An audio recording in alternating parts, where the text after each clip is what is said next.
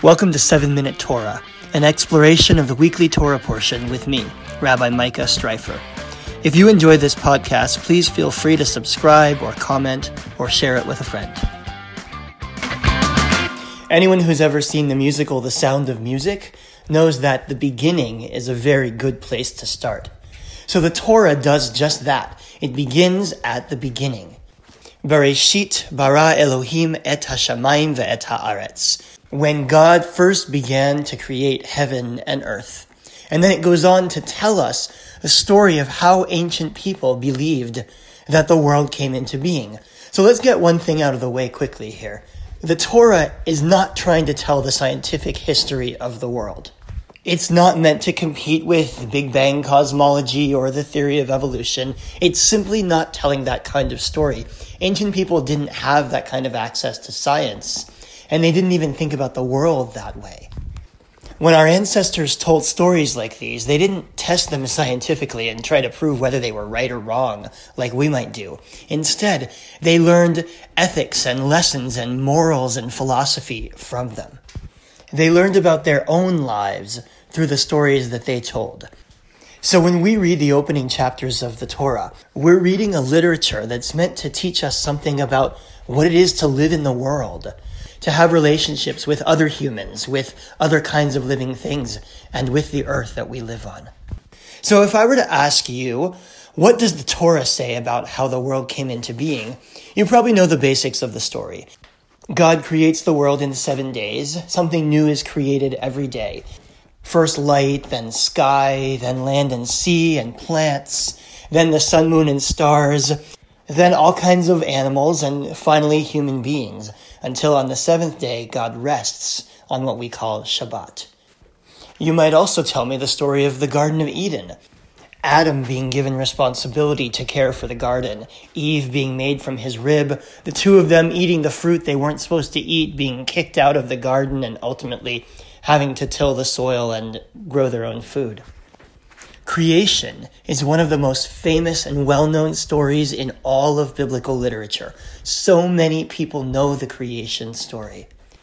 But did you know that it's actually not a story? We are reading not one, but two different accounts of the origin of the world one about the seven days of creation, and one about Adam and Eve in the garden. And they tell different and even contradictory things about the earth and about humanity. So, how do we know that these are two different stories? Well, first, they use different language. The first story refers to God entirely as Elohim, which is the Hebrew word for God. The second story refers to God as Adonai Elohim. Adonai there being a stand in for the Hebrew Yud He Vav He, which is kind of like God's proper name. It's related to the Hebrew root for being or eternality.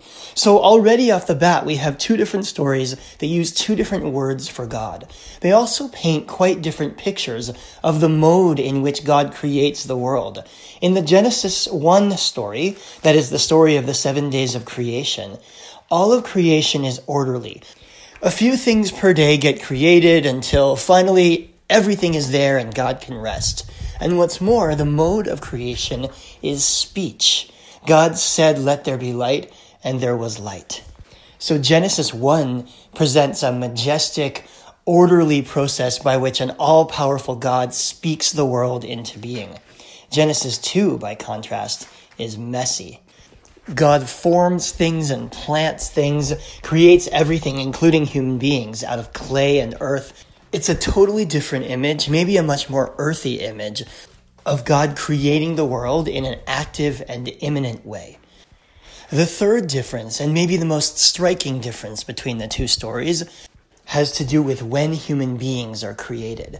In Genesis 1, the story of the seven days, humans are created last. After the earth and sky and all the living things and plants had been created, God makes humanity in God's image, the pinnacle of all creation. And God hands the world to us and says, Be fruitful and multiply and rule over it all.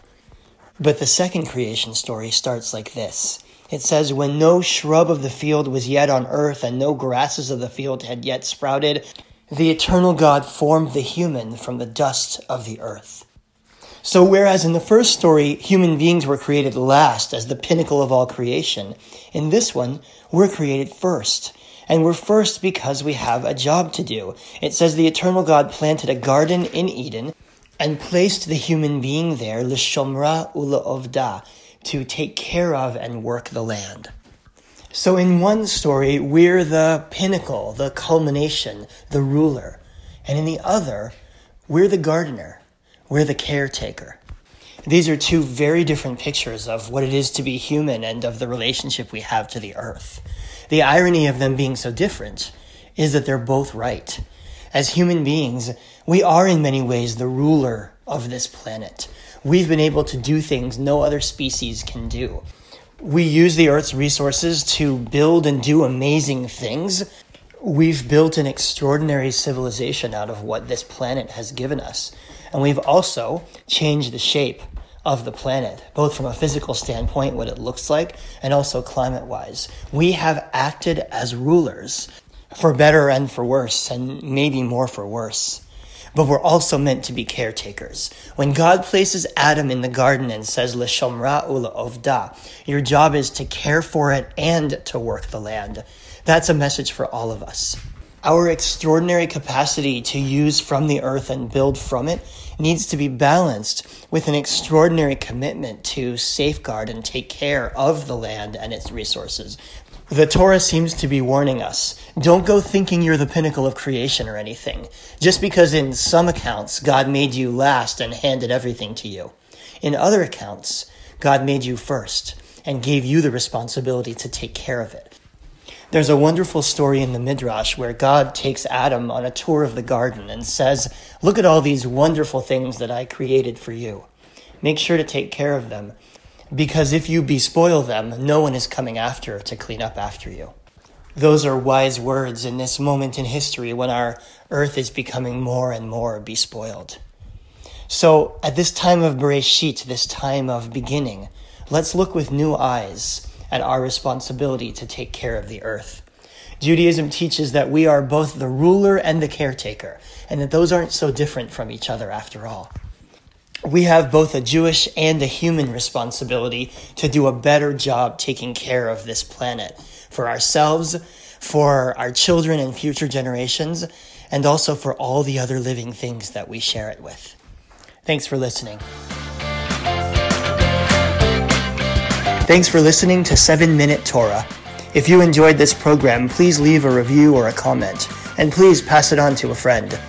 You can also subscribe on iTunes, Spotify, Google Play, or wherever you listen to podcasts. Have a great week.